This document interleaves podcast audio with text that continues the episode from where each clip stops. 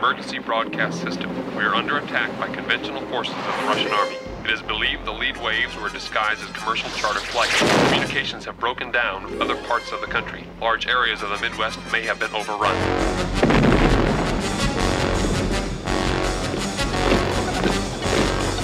They're gonna kill us! All of us! So why should we be different? Because we live here!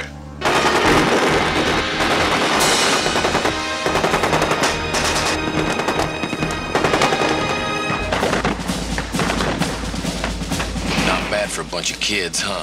Mama would be real proud. Hey everybody, welcome to You Have to Watch This Podcast. I'm Alan. I'm Ryan. And I'm Devin.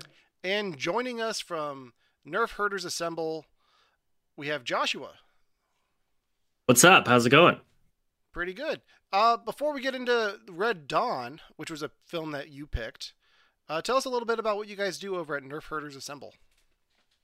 Uh, well, we're just, uh, we're just a movie, entertainment, T V, whatever, uh, podcast. Um, I met the guys over at Nerf Herders Assemble, uh, at a con. I was selling my comics and my books, and they came up and interviewed me and then, uh, had me on the show, and we found out that we loved the same type of nerd culture stuff. And, and, uh, then I started guest starring on their podcast a little more, and then became a regular, and couple years later I'm still doing it. So uh Seth and I are are uh yeah, we're like two peas in a pod. We we we we like the same things, we talk about a lot of the same things, and then when we argue we really get into it, so we're perfect for a podcast.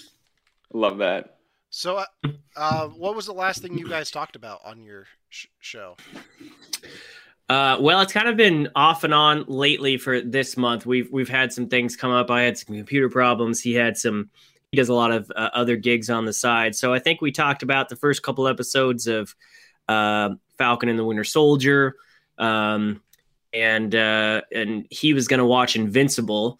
Uh, we were going to have an episode on that this week, but then uh, things happened. So uh, I think we're going to wait till next week and, and talk about the wrap up for Falcon and the Winter Soldier and um, what else is coming from Marvel, especially with that Shang-Chi trailer oh, that yeah. dropped yesterday. So Man. a lot of exciting things coming down the line there. I'm not huge on like martial arts movies, but that trailer looked awesome and I am pumped.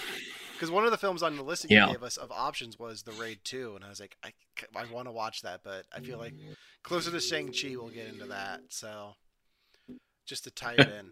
Raid two is it's an amazing film. It's it's it's gotta be like the most violent, uh, well choreographed movie I've ever seen. And, uh, yeah, that trailer for Shang-Chi was beautiful. It was great. And, um, you know, and it wasn't Ben Kingsley as the Mandal- uh, the, the Mandarin. So yeah. I almost said the Mandalorian.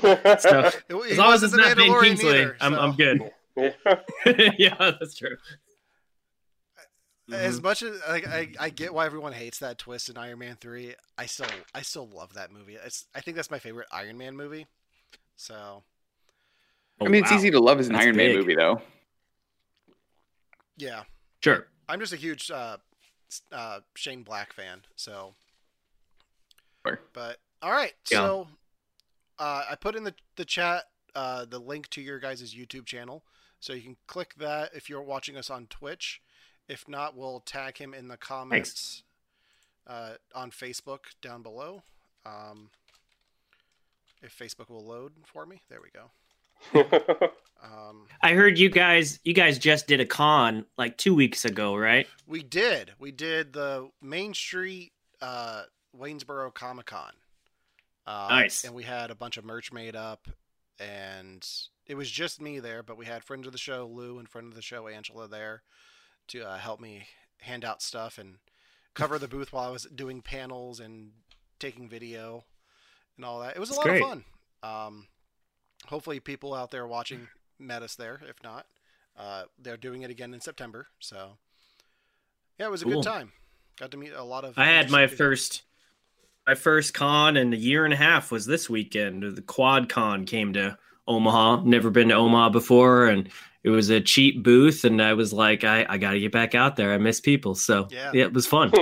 Yeah, oh, it, it, it's nice being able to to be see people do things a little bit more easily now. Like, there's still social distancing yeah. and masks, and there sure. will be for a while. But I, it, it, it's just nice being at a con and being able to see people cosplaying and just yeah. having fun, enjoying the stuff around them. It was my sister's first con, and she's like, "This is kind of cool. Like, thanks for bringing me to my first con." I was like, "You're welcome.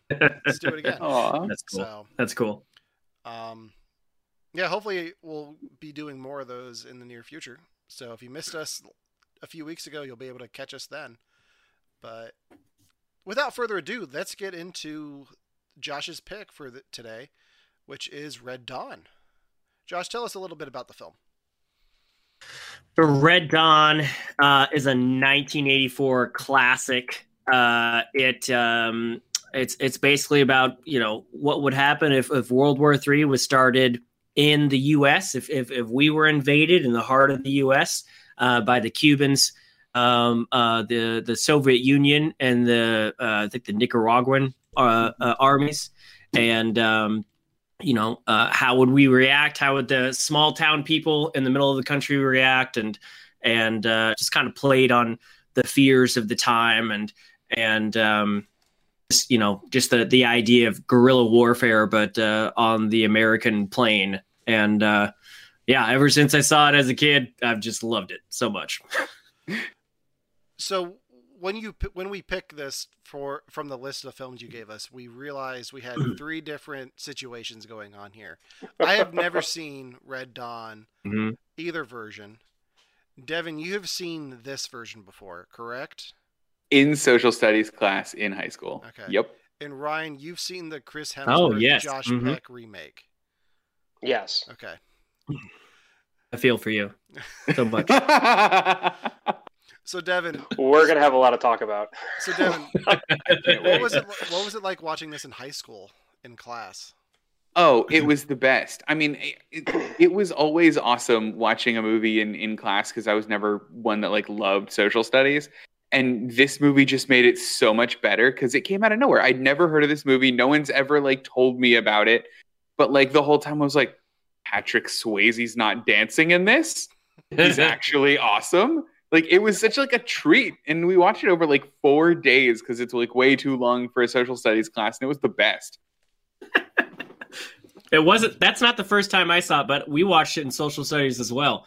And we watched Gattaca. We watched Gattaca in science, and we watched something. Oh yeah, I loved experiencing movies in, in school. That was like the best part of school. Yeah. Oh, absolutely. We watched Gattaca in English class. Like, I don't know why. What? It, yeah. It, it tied into one of the short sense. stories we read. It made no sense.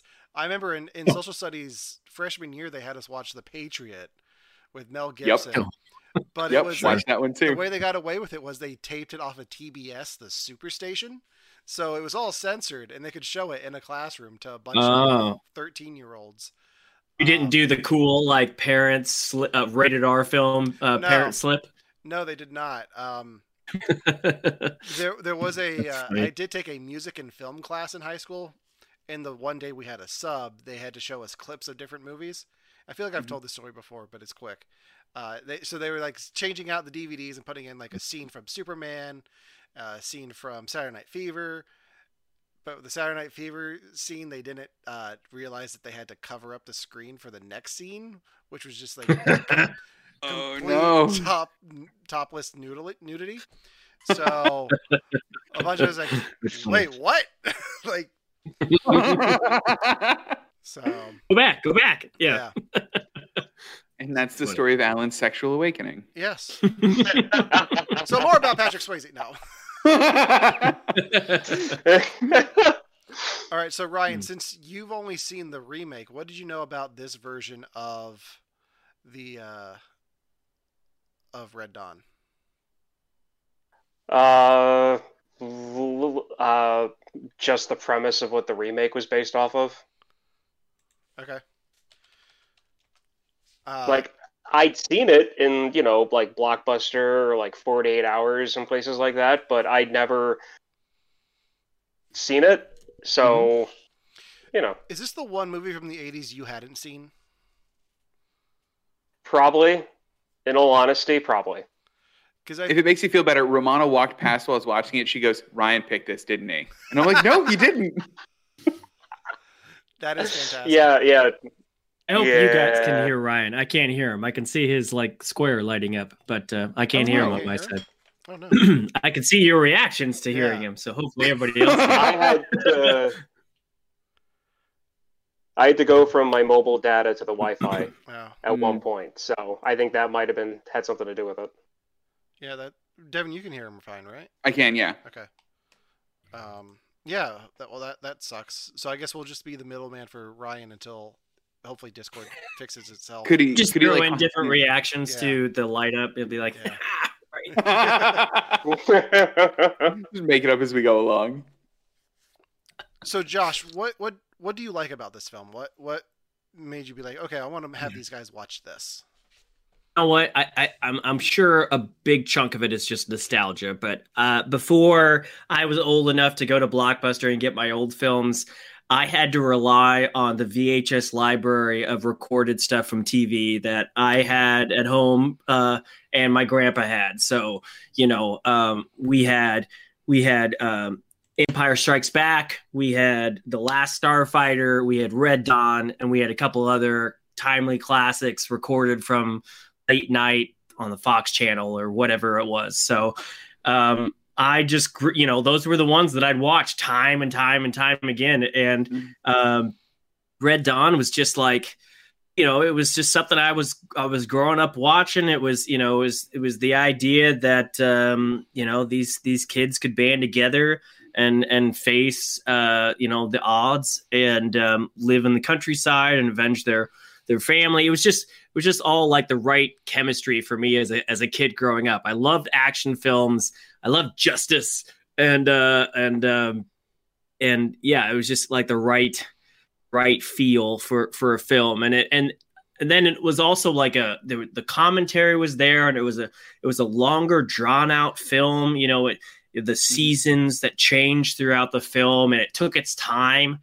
And it was just different from a, you know, it it felt like a different film to me than, um, you know, missing missing in action or or the Rambo films or something. It was it was it felt more grounded, and uh, I just related to it that much more as a young kid.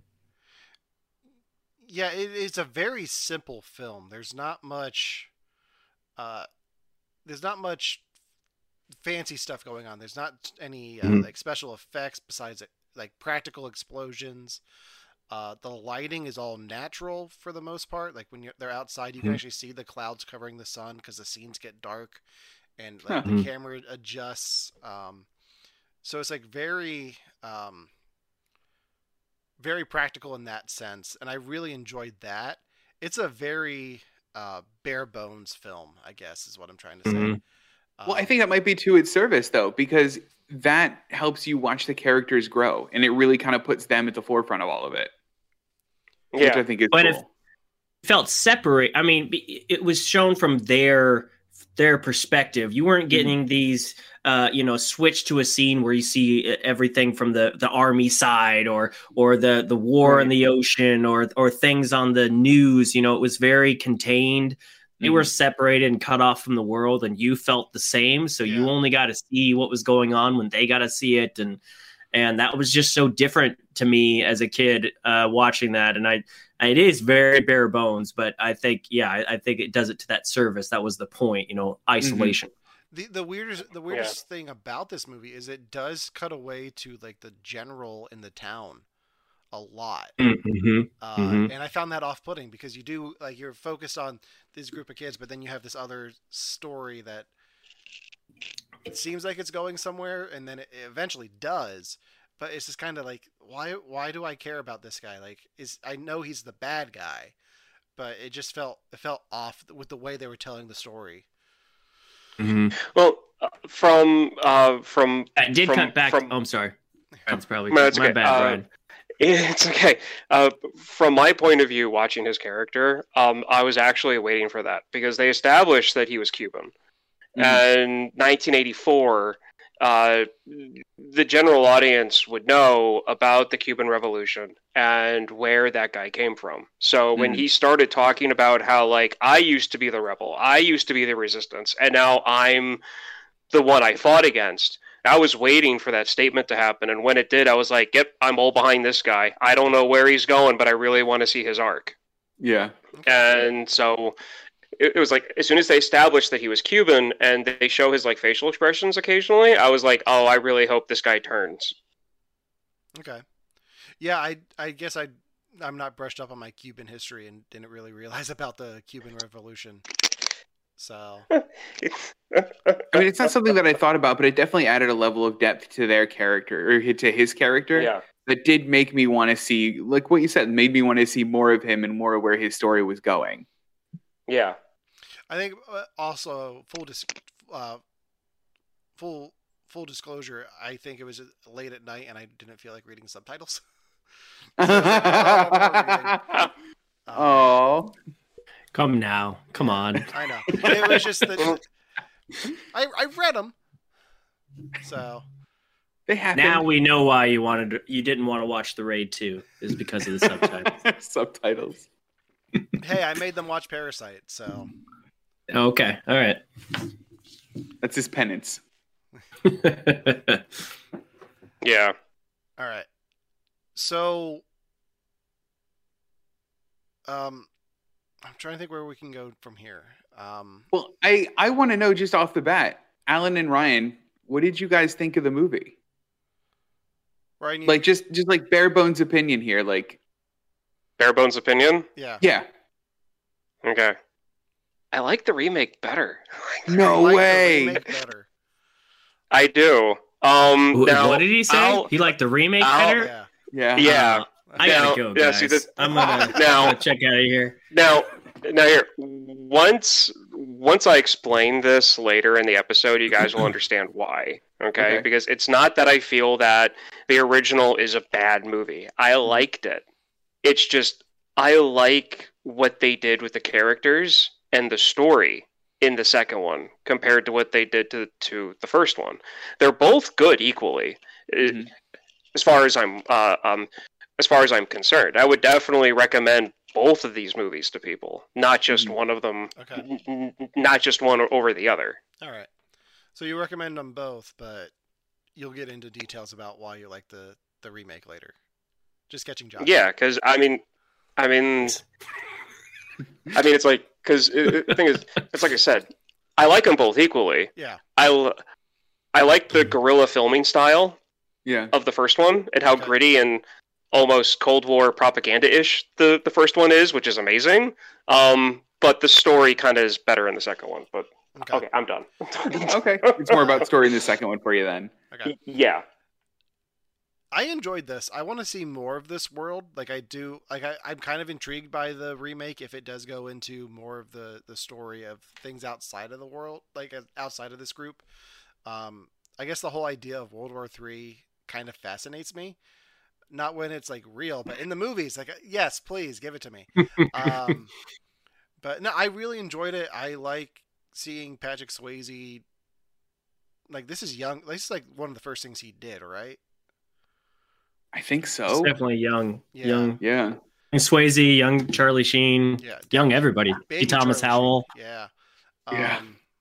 Charlie Sheen, the girl from Dirty Dancing, yeah, Charlie yeah. Sheen before the, the Tiger Blood.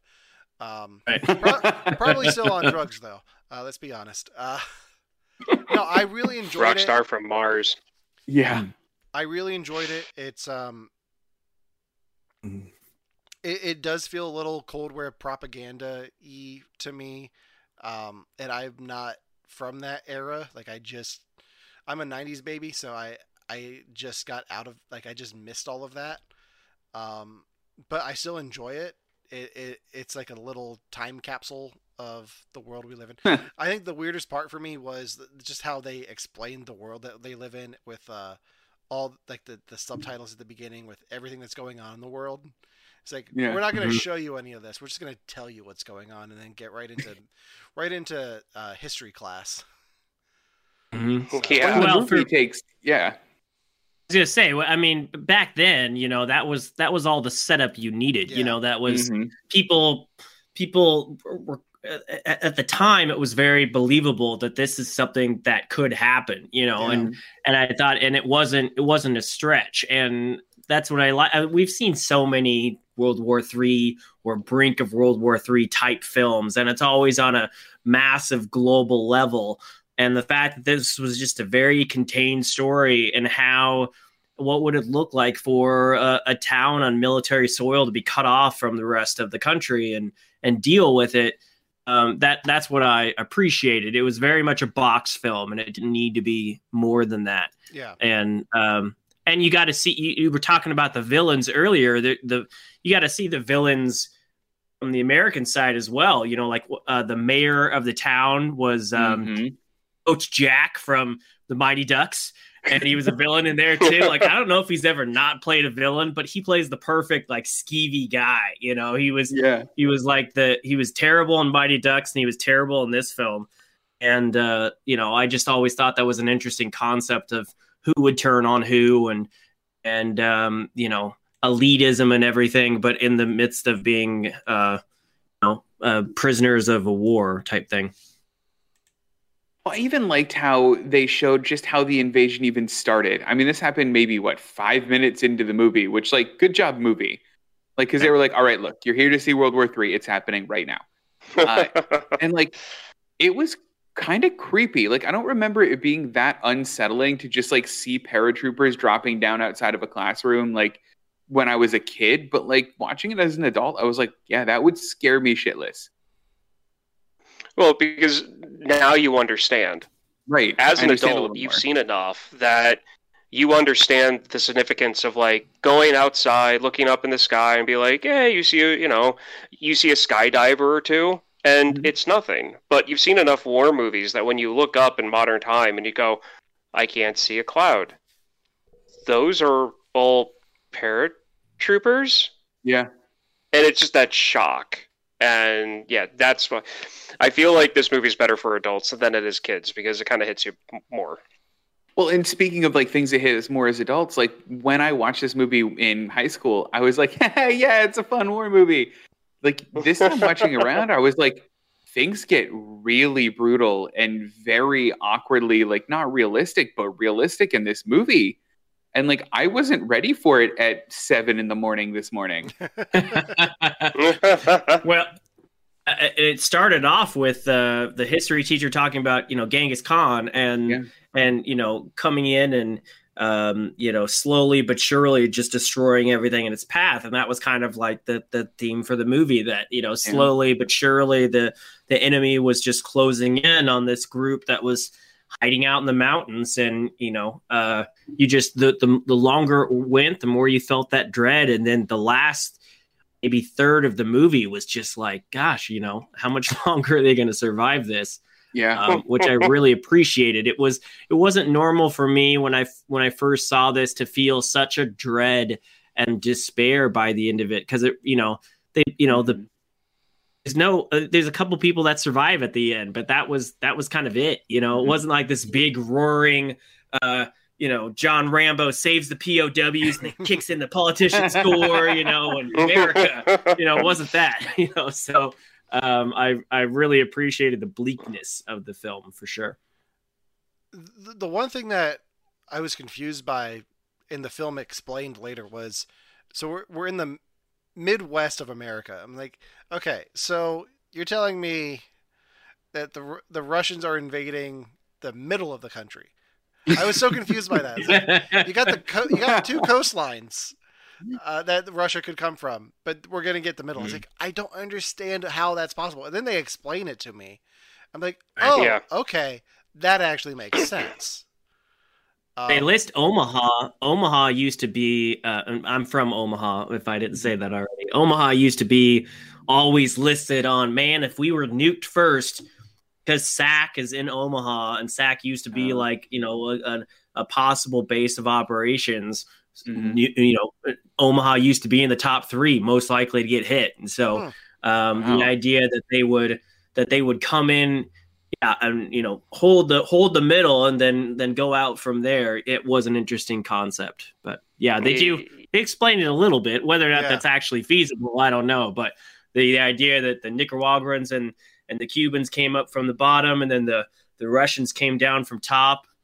Um, yeah, I thought that was that was intriguing. Yeah, yeah, it, it's it's always fun as you're growing up and learning that the places you've you've lived in the past mm-hmm. were either on the first round or second round of like uh, civilian sites to be nuked in a third uh, um, in a war. Because I've lived in uh, Saint uh, Saint Louis in the mm-hmm. in the sixties, fifties, and seventies was a major city, so that was on the round of like the first civilian sites to be nuked by the Russians, and and this is all stuff that was leaked, or you know came out after the wall fell, and then my parents decided to move us to Bethlehem, Pennsylvania, and because of the steel mill, that was on the number one list of civilian sites to get nuked. Oh, so man. It was always fun living in towns where it's like, oh wow, yeah, no, I could be, uh, I could have been vaporized twice. Devin, how about you? You ever live in any place that was close to being nuked? Uh, freaking whenever like tensions with North Korea started rising, like everybody I knew in L A was like, we're first, we're first on the list. And like, I don't know if we were first on the list, but like everyone in L A was like, of course we'd be first. They'd want to bomb Beverly Hills first. He, no, he'd want to go after James Franco and Seth Rogen for that movie. Right. And that's where they live. That's that like, amazing film. Want to go after yes. her. It is. He would want to go after Hollywood. Well, if that's what uh, Ryan was yeah. talking about, I, I was in South Korea uh, when oh, wow. uh, North Korea launched one of their, their first, you know, big missiles into the ocean, and uh, um, the base went on lockdown, and everybody was like, what the hell is going on? They didn't tell us, you know, like everybody, we, we learned with the news in the morning when we got, you know, a, a broadcast from the States, but um, yeah, it was, uh, it was pretty crazy. Uh, everything just went on lockdown. We had chem suits on and everything, and oh my gosh, they, they were just gaming up. So uh, yeah, that was intense for sure. That's crazy. Um, for me, it's just been mm-hmm. like living uh, forty-five minutes away from Three Mile Island. So more of a Chernobyl oh. type situation for me than nuclear bombs coming in. Uh, Equally not great, though. Oh, yeah. Yeah, after watching the Chernobyl miniseries, do do not want any part of that either. So, gosh, no. that was, was a brutal series. It was. You know, I think... I think there is a, a, a um, plot hole in this uh, in this film, though, because Sarah Palin said that she could see Russia from her backyard. So if Alaska should have warned us that the Russians were coming, they should have known, you know, should have never gotten down in the Midwest. They should have. Um, and, and what was Canada doing? Canada is just like eating Tim Hortons. They let them through. Them. Yeah. yeah. Canada. I mean, we used to be friends. It, it, it's the polite thing to do. Like, Can, they probably said, can we please pass through? And they're like, yeah, oh yeah, sure. Sure, sure. Canada's good for yeah. commandos. I, I don't right. think their general army is going to be able to hold back the Russians. Their commandos maybe, but not, you know, not the whole army. General armed forces. Oh, Devin, how about you? Any uh, plot holes that you saw in this? Plot holes? Jeez. Um, no, no, I think probably the only, the only like, silly thing I could ever point out about the movie was the dad just no chill at all, just avenge me.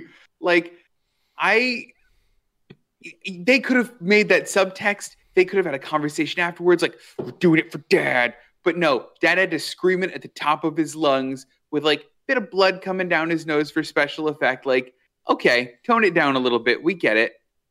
Um, But honestly, that line, like shouting at my sons to avenge me, I think is like a life goal now.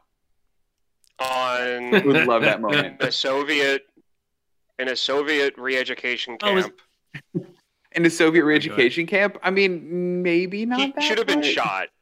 No, no, no, no, no. I, I mean, he's yelling that at the top of his lungs. Yeah. He would have been shot, and they would have been pulled off to the side. I mean, it's a good point. Like that, that wasn't a smart place for him to yell at. Exactly. That that would have been first. The realism. He the whole...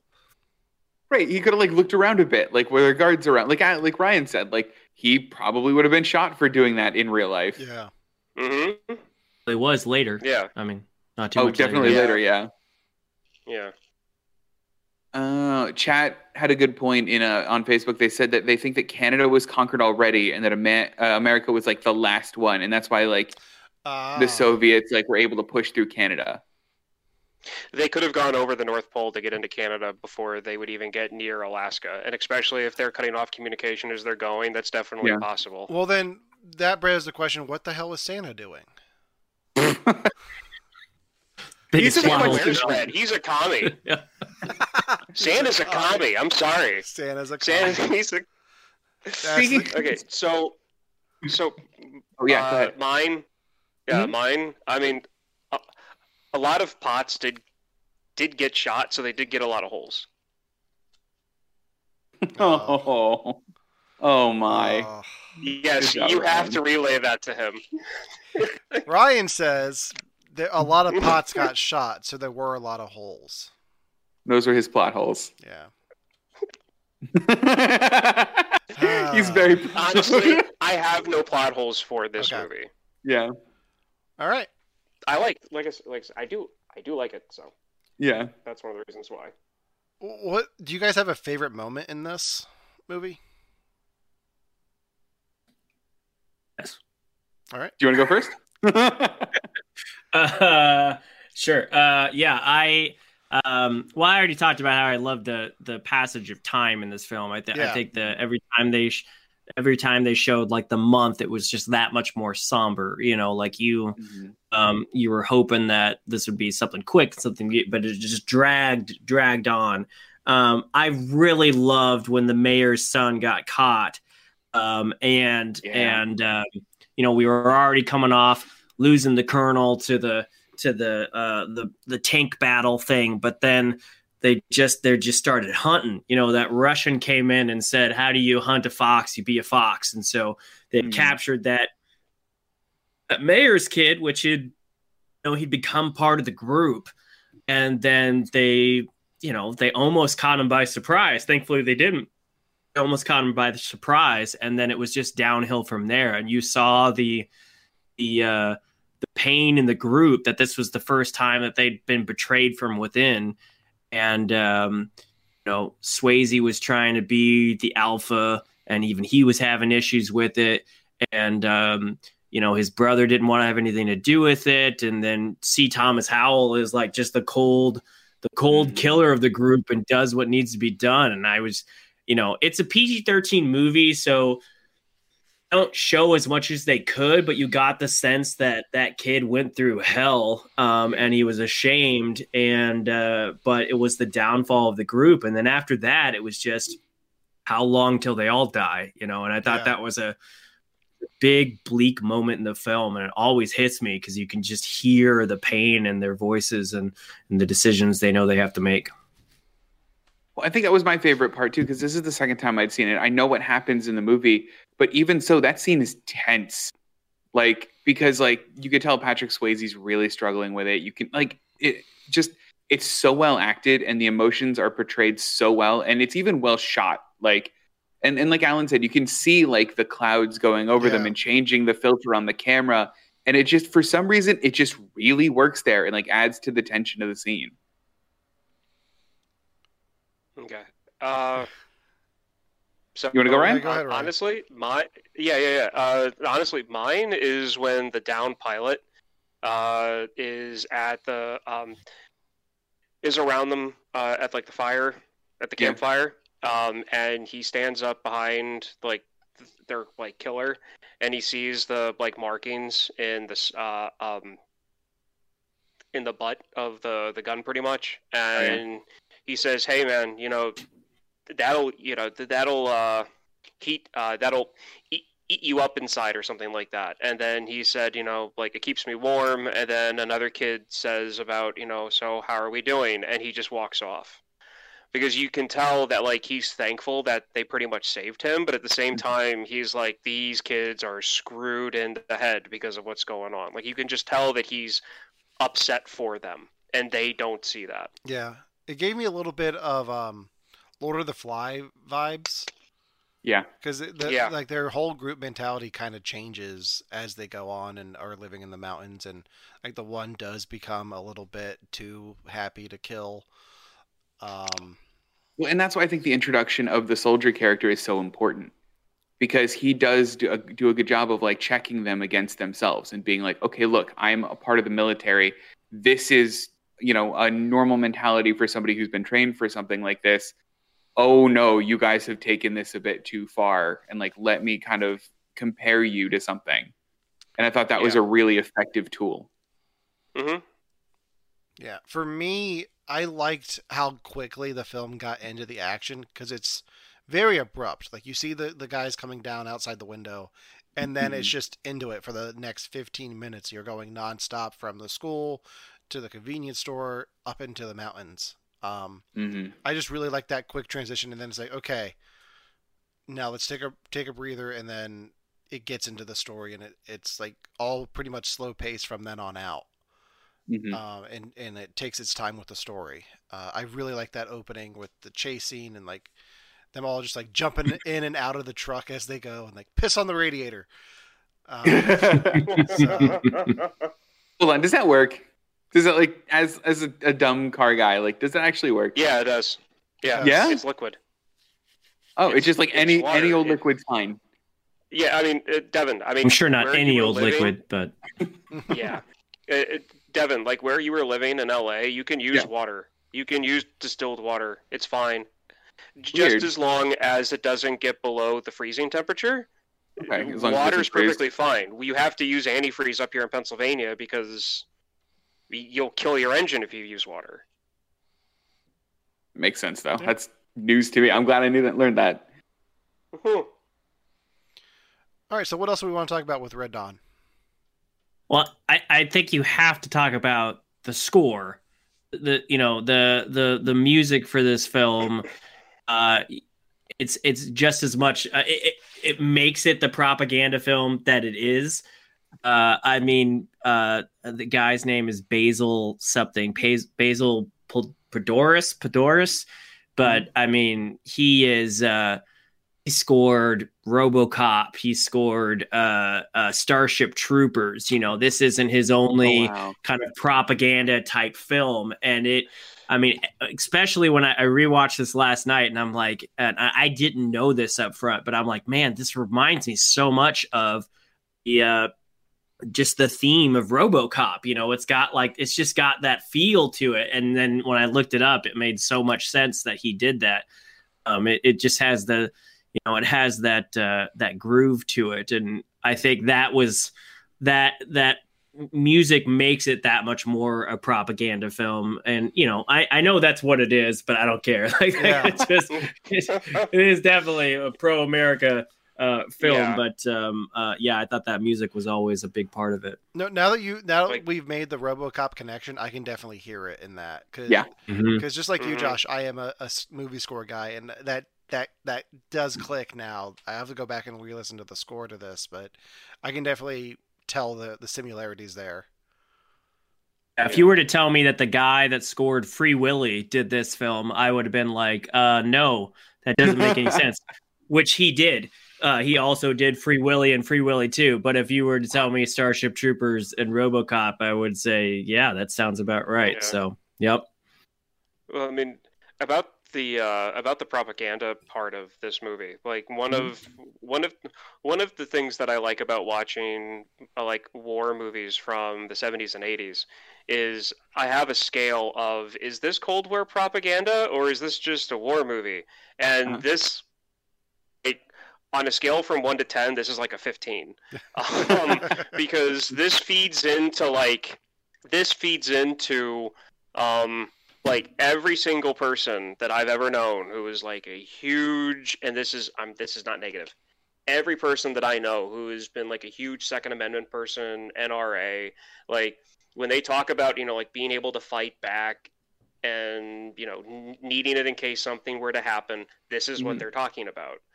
Um, and because like the way that the dad was acting, the way that the shop owner was acting, how accessible firearms were. And then they do the giant scare where the Cuban guy's like, oh, go to the local store and pick up the four four seventy-two forms. Yep. Or, I saw, or yeah. whatever they're called. Yeah. And then that gets into the whole, like, oh, the government shouldn't be doing background checks because if we get invaded, the enemy is going to know what they are. Like, I had never seen this movie before, and there is so much that my grandfather had almost parrot, like, almost like a parrot repeated from this movie. I doubt he, I doubt that he'd ever seen it, but the mindset and the culture is there, and I feel like this movie's just wrapped around it. So pretty much, Ryan just said this is the on a scale of one to ten for propaganda films of the eighties. This is a fifteen, and he talked a little bit about. I was, I, I pulled up Facebook, so okay. I'm hearing him in like like a minute, a okay. minute oh, late. Cool. I was like, okay. he's going on for a while, so I got to hear okay. it. So he, okay. he talked about that. two A and the way that the parents were talking, and then when they pulled mm-hmm. the form and everything, it made sense. I, I definitely saw that when yeah. I was like, oh yeah, that's what. And I'm not a huge two A guy. I mean, I, I own a gun and everything, and I was in the military, and uh, but yeah, I mean, I could definitely see how this is like happening. Red Dawn, guys, it's gonna happen in real life. I, yeah. You know, it's it's the mantra yeah. on someone's wall that you know. um, yeah. But I mean, at the same time, you know, I, I felt like it was at the time it was very realistic, you know, like it, oh. it, it felt it yeah. felt grounded. And when you look at this, the state of the nation back then, it felt like, you know, that that could happen. You know? Yeah. And that um, and that's where I actually really, really like this movie, even though I do consider it like that fifteen uh, uh mm. on the scale is the fact that for that time in the mid eighties, like this is what people like, this was their biggest fear at the time. This was our biggest fear as a nation that we'd get invaded.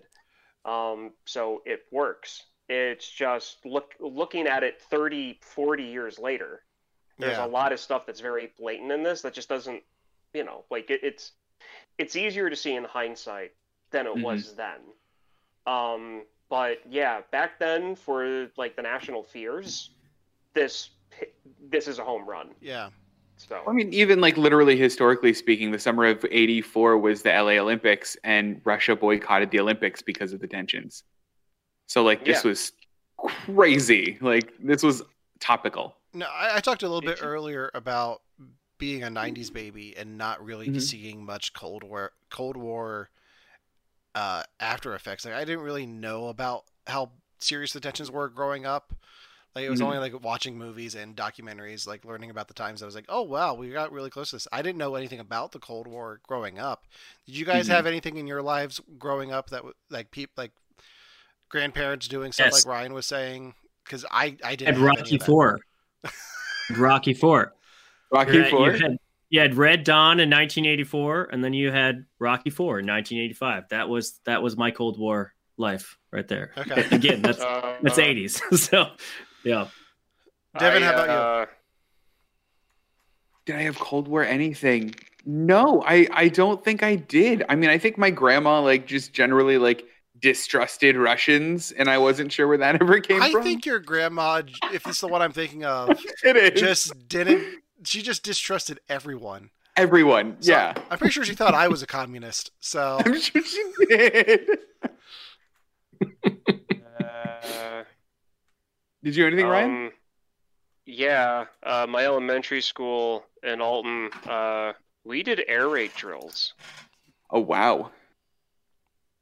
Yeah, my elementary school, like nineteen ninety, nineteen eighty-nine, we were still doing air raid drills. Um, and my grandfather, uh, who was a proponent of black helicopters coming out of Colorado, um, he used... Uh, uh, quasi-McCarthy uh, political logic on a lot of stuff. Oh, no. Oh, wow. Oh, no. Yeah, so even, so I mean, like, even after the Cold War was officially over and done with, and Russia was our friend for about ten years, um, yeah, like, the Cold War was prevalent in my family as a as a topic of conversation for a very long time. I bet. Yeah. Oh, man. So I don't know if this is too early to get into it, but I really want to talk about the sequel because I've heard different sequel? things. The the pre, the remake. Thank uh, you. Because I I've heard different things about it. I've been recommended it by some people. I've been told never go near it by other people. uh, and I, you, I love me some Chris Hemsworth, right? I'll watch, you know, Thor Ragnarok all day, every day. Like, what do you guys who've seen it? Like, what do you think? And like, I'm, you know, just curious.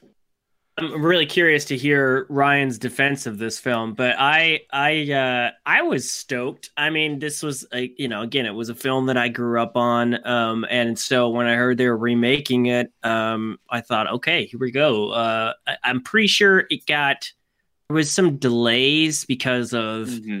M G M was going through some stuff, um, and then I believe there was like further delays because they decided to change um the villains from I think China to North Korea, like uh, so they had oh. to there was something about they digitally went in and changed the flags and everything um wow. uh, so yeah. that, and then uh yeah something about that I, I I know it's a deeper story than that, but so there was all that uh, subtext heading up to the film. Then the film finally released, and you know, I'm all about some dumb action, and I you know I like me some Hemsworth and um Josh Peck, and and it, it was a decent cast, but I felt like it was half a film.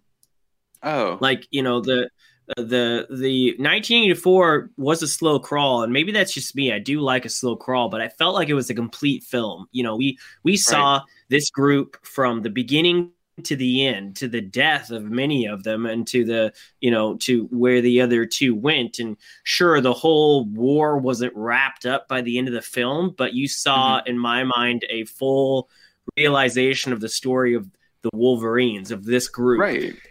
Whereas if I remember correctly, the the remake uh stops like halfway through. Like you got some they they definitely upped the ante with some with the action, but then like it's just this hoorah moment, and they storm one of the camps, and then that's it. Like it just ends there. And I was like, I don't know if they were planning on making a sequel or something like that, but I just didn't. I felt like the the characters were more surface level. They had mm-hmm. less depth. Not to say that it was, you know, the characters in the original were that deep, but you felt like you grew with them a little bit over the passage of time. Mm-hmm. I, I didn't, I felt like the remake was just surface level with some modern action set pieces, and then like they forgot to make a complete movie. So I, I think I heard one of you say that Ryan believes it, it has a better story. I thought it had a lacking story or, or huh. half a story. In my mind. Now, now, Ryan, when you said it had more story, did you mean it goes into more of like the stuff outside of the town, like more of the overall no. stuff? Uh, so there are parts of the first one that when I was watching, I was like, oh, cool, this is going to happen. It doesn't. Like, oh, oh, that's a weird dynamic between these two characters, and, you know, all of, you know, and different things. And it, I'm thinking it has to do because I saw the remake first. Sure. But I like the dynamic between the brothers in the second one better than the mm-hmm. dynamic in the with with with the brothers in the first one. Mm-hmm. Um, the dynamic with the brothers in the second one, there's tension because the mom died, and then Chris Hemsworth's character goes off and becomes a Marine for six years, and then comes back. Mm-hmm. And then that night is when the North Koreans attack. Um, so there's tension between the brothers, so they have to like heal their relationship so that they can you know trust each other during all the fighting. Mm-hmm. Um the commandos that they mention that you know that the Wolverines are going to get you know later in the uh um in the movie, and then they're like, well, you know spring's a long way away. Well, instead of coming across a downed pilot, they come across three commandos that are looking for them because they've heard about the Wolverines and they're trying to get intel. And so they oh. link up. Okay. So they actually work with the commandos. Um, they deal a little bit with... Uh, they probably spend as much time with the villains as they do in the first one. Um, mm-hmm. I just like the dynamic of the overall villains in the second one more than I do the first one. Mm-hmm. Um, simply because I... Because for a long time in some... from some members of my family wouldn't stop talking about the Cold War. I'm sick of Russians. And so it was kind of a breath of fresh air for it not to be Russians. Sure. So there's I, that too. It it came at this time though where like North Korea always was like the big bad guy, and like everything was like, what yeah. if North Korea invaded? And I'm like, yeah, it, but really it, though. and, and that's my thing, and that's my thing on it. One, mm-hmm. because it's like the first one's kind of terrifying because we yeah. were with conflict with the Russians for so long that that was a real possibility in a lot of people's heads. Me, mm-hmm. for the past ten years, whenever North Korea comes up or somebody in North Korea says something bad about the U S, I just kind of roll my eyes because it's like the little yelper in the corner trying to sound big. And the thing is, like, I get it. They're dangerous. They have weapons. They're unhinged. Yeah, mm-hmm. I, you know, there's that. We signed a treaty with the South Koreans to help protect the border, you know, mm-hmm. uh, and we have troops in harm's way. So, I mean, there's definitely, you know, th- there's definitely a threat. I completely understand that. But the fact that it's the North Koreans invading with the help of the Russians, because they mention in that that the Russians took the whole eastern seaboard while the North Koreans took, like, you know, the western with like a few with was it a few other countries? Mm-hmm. Um, it's less. In, uh, it doesn't give me as much anxiety sure. because it's the North Koreans, because I'm like, OK, yeah, the, the, the North Koreans would never do this. So there's that, too. OK. Feels more like fantasy then. So yeah. Uh, so what do you think of? So Ryan, one of the things Ryan had mentioned was that he just liked the dynamic of the relationship of the brothers in the remake more than the original. Uh, what did you guys like? Knowing that that's what the dynamic is, does that in, in the you know in the remake where you know they have to learn to trust each other? Does that sound more interesting than this one to you guys? I just think it sounds different for the sake of being different. I mean, I. Uh... All right, go ahead. Go uh, ahead. I mean, just knowing the actors that are there, like it, it's mm-hmm. Chris Hemsworth and Josh Peck. Like, mm-hmm. I, I, I don't know if I could take that dynamic seriously because I just expect Josh Peck to be like, "Hug me, brother," and, and like, um, especially two thousand twelve Chris Hemsworth. I th- I feel like if you were to remake this now with action comedy star Chris Hemsworth, like leaning into his comedy chops a little bit more, making it a little, making his characters a little bit more lighthearted, like he has been. I feel like mm-hmm. I might enjoy that a little bit more than I than than the remake. I'm gonna probably watch it here this week on. Uh, I guess it's on T B S, so I'll get I'll get the censored version, just like I'm in high school. Good. I haven't I haven't seen the remake in a long time, but um, I just double checked. I was like, well, maybe Josh Peck just really wanted an action film after he wasn't really involved in the Hunger Games action. But they came out the same year, Hunger Games and Red Dawn. So I'm oh, guessing weird. they. I think because of how delayed it was, he actually filmed this one before then. I I I was watching, I was listening to Ryan a little bit on Facebook, so I could get a sense of what he was saying. Um, cool. The, the the they made Hemsworth a, a Marine, and I thought mm. that cheapened the story a little bit. I liked the idea of, oh yeah, he's the older brother, but you know he's just the jock that is working at the gas station. You know, he's n- none of them are none of them are, are are Marines or or built for war or anything like that. Some of them had gone camping and hunting with their dad, but none of them were like experts or anything, and they had to learn over time, you know, and they had to they had to trust each other and everything. I thought that was a better dynamic in the original, but um to be fair, I I could have been looking at the remake with jaded eyes, and and it's been a long time. I I think I I uh should go back and try it out. I just felt like when it, when I think about it, I feel like the remake wanted to be um like Olympus Has Fallen version of of uh of Red Dawn instead of what Red Dawn was, which was this smaller story um sure. yeah. that was that was very contained.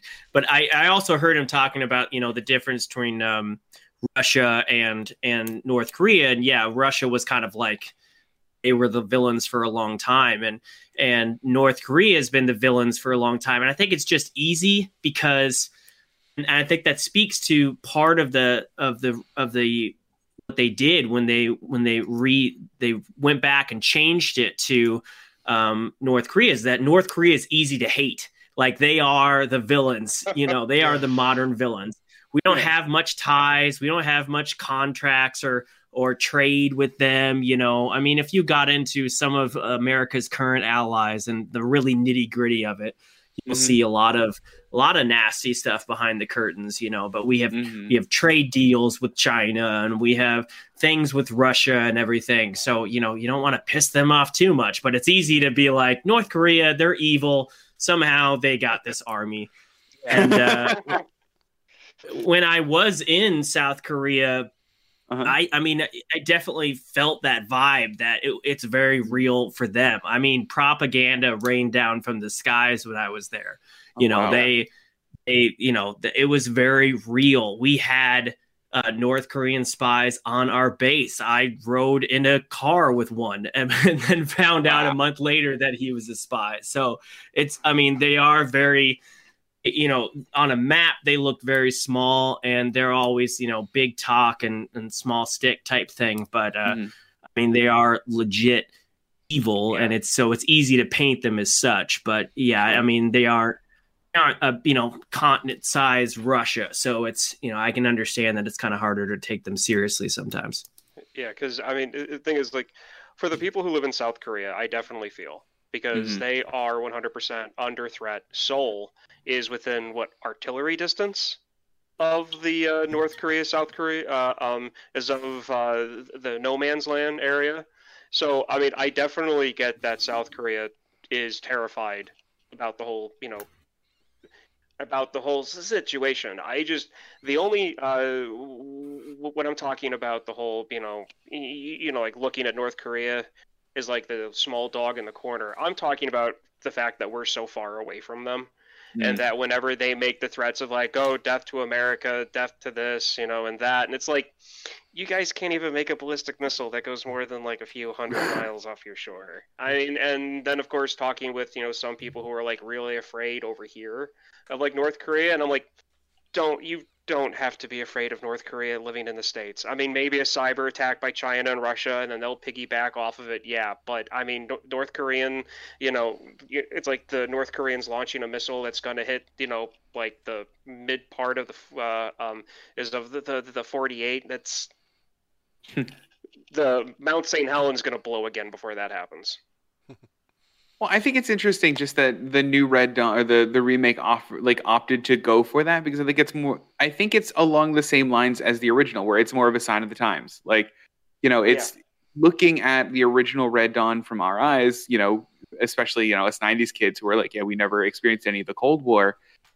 It's interesting to see what it was like then in probably the same way that, you know, the remake is going to be interesting for other people to watch when they're like, oh, you were worried about North Korea back then. Interesting. You know, like knowing how that all turns out. They also they also use like a E M P is like a big thing of how they break down our, our defenses when they come into America, and, oh, and then yeah. the, the E M P yeah. trope, like if that's used in like every big movie. Oh my God, they got an E M P! They shut us all down. So, right? Uh, yeah. There's yeah. Yeah. Um, it wouldn't be a season one other thing about if they didn't bring up E M Ps. Right. Exactly. It, right. I felt like yeah. they just took it from that. Yeah. Um, well, one other thing about, about North Korea. I know this isn't the North Korea podcast, but when I was living over there, um, uh, they had a beached submarine. Um, you know, we always, we, you know, our bases and, and our Navy and everything always did things out there. Well, they did too. And they, they had a beach submarine that beached south of no man's land and on Korean, South Korean territory. And we were dispatched and Korean troops were dispatched. Before we got there, the South Koreans killed everyone on the sub. So oh, like, oh. There's, uh, they don't there's play. Still, they like, don't some play. People believe that there's still like a civil war where there's families that are cut off between there. It's been it's been so long from that. It's not necessarily the same thing. I think the South Koreans uh, are kind of afraid that if the border ever fell, that mm-hmm. their economy wouldn't be able to take care of the people that live up there. But uh, yeah, there's no love lost. The the townspeople killed everybody on that sub before the military could yeah. get there. So wow. that was a crazy incident for sure. Wow. Yeah, because they're um, yeah, it, it's it's I've heard uh, especially during it was like four four years ago when the last time tensions between the U S and North Korea kind of hit like a high point. Mm-hmm. Um, I remember listening to a lot of interviews from people that uh, mainly like history and cultural professors that worked in Seoul or worked in the U S, and they would talk about, you know, the different things that they would notice. And the whole thing about like the unification part, um, mm-hmm. they made a comment that it was one of those things where it's like one of the things that North Korea constantly says, but nobody really takes them seriously on, is like, we want peace if mm. the U S would leave, and then we will peacefully talk to, you know, Seoul. And, and then of course everybody that's on the South Korean side are like, uh, no, that's not going to happen. We're not going to, you know, it's like, leave these people here defenseless. Right. So, yeah. It's just, it's a whole situation. All right, so we're getting to the end of the conversation here. Any final thoughts or final things we want to bring up about Red Dawn before we end things? Um, uh, as a kid growing up, um, I just I I loved the camaraderie. I loved the characters in this. I thought uh, I thought it was really neat to see um, you know just uh, young. Uh, American kids put in a terrible situation. They didn't, uh, and, and then they painted it so bleakly. You know, even when they brought uh, the girls in, there wasn't this, uh, there wasn't this budding romance between the lead and the one of the oh, girls. Yeah. You know, like they were, they were always at each other's necks. And then, um, you know, bringing in the the the one Air Force guy. Um, Uh, which I did end up working on F fifteen, so I always thought that was cool. The Eagle Driver, oh, wow. uh, he was a he was a neat dynamic, and I just I I loved. I understand it's a propaganda film, but God, it was done so well. It feels like like Captain America one, you know, like when they wanted to show you the. The beautiful country plains of America when the brothers are sitting in like the wheat field, you know, with the sun. It's just, it's just a gorgeous film. And yeah, you can, you can break it down and be like, all right, it's, it's definitely propaganda, but it felt, it felt great to a young kid who was just like, oh, what mm-hmm. if, what if the most horrible things would happen? And would I be amongst the group? And would I go up into the hills? And would I avenge my parents and everything? It was, uh, it's a yeah. classic film that doesn't have a lot of, uh, of story and complication to it. You can just watch it and just kind of be engulfed by the very contained story. And um, it's something that, you know, when I used to have cable T V, if it ever came on, I, I watched it. I, I couldn't not watch it. So, yeah. I mean, to make it fair, I judge every military government film as propaganda, and I put it on the scale. So there are ones and zeros, but everything gets put on the propaganda scale. Good. Devin, how about you? No, I mean, I, you know, just to echo almost that same point, like part of the fun of this movie, watching it when you're in high school social studies class is like, all right, which one of my friends would be the one that kills the traitor? It'd probably be Alan. You'd be dead first. You, Alan, you'd be dead no, I, first. I Don't probably you, would be. You wouldn't even made yeah. it on the truck. Like that was part of the fun of Wait this. For and me, like, guys. You're right. Like. That's what I loved about this movie. I, it's fun. I, I like car. it a lot. I didn't have a car in high school, so I would be I'd be taking the bus. uh, Not to mention the badass of the group is played by C. Thomas Howell. My last name is Howell, so I would I would always say that would be me. That would be me. Uh, oh, so I love that. Yeah, I love that. Ryan, how about you?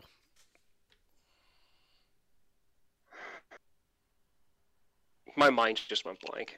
Oh no! um, are we talking about who we would be? No. Or no. Final I, thoughts. I got lost in the conversation. Final thoughts. Okay. um, I got lost in that conversation. um, no, I mean, uh, I definitely liked it. It, it was. Uh, Definitely a different take on the story that I thought that it was mainly going to be. Like there were some mm-hmm. key differences. Um. I think all of the stuff that I like and he like are mm-hmm. different. Like there's key aspects that I enjoy better than he does and vice versa. So, right. I mean, it, it's, it's, it's, uh, it's good. I like it. If you like eighties war films, this is right up everybody's alley as far as I'm concerned. All right. Especially if you like Russian tacky paratrooper outfits. Yeah. For, for me, this is a film very of its time. It's very enjoyable.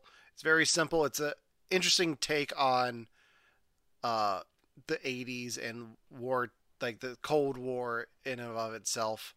Um, mm-hmm. And get it, like, I'm fascinated by the whole World War Three world that this establishes, and I want to see more of this story. Um, there weren't any like direct-to-video sequels to this, were there? I don't think so. Okay. I mean, if if you want to call Rocky Four like a like a spiritual sequel to okay. it, yeah, I yes. feel like, you know, okay. they, you know, Rocky went over to Russia to be like, we forgive you for Red Dawn, yeah. and we can be friends now. Just watch those two so back to back. If I can change, you can change. You, you can, can change. Yeah. Everybody can change. Yeah. yeah. Uh, all right, Josh, where can people find you on the internet? Uh, go to Nerf Herders Assemble. Uh, we're on, on we're on Facebook. Uh, we're on YouTube. That's the podcast. Um, if you're into uh, sci-fi comics and books and fantasy books, um, you can find me uh, fierce literature dot com. That's where I I write. That's where I've met most of my nerd buddies. is is through there or through cons and everything. And uh, uh, I love chatting about stuff. So yeah, thanks for thanks for having me on to chat about this. No problem. We'll love to have you back again sometime, because you, you gave us a yeah. great list of films, and we, we had a hard time picking out one to talk about. So we'll definitely welcome glad. you back. Hopefully we won't have as many technical issues next time. Um, for anyone watching, uh, make sure to follow us on Twitch if you're watching us there. If you're not, go ahead and head over to Twitch and follow us there.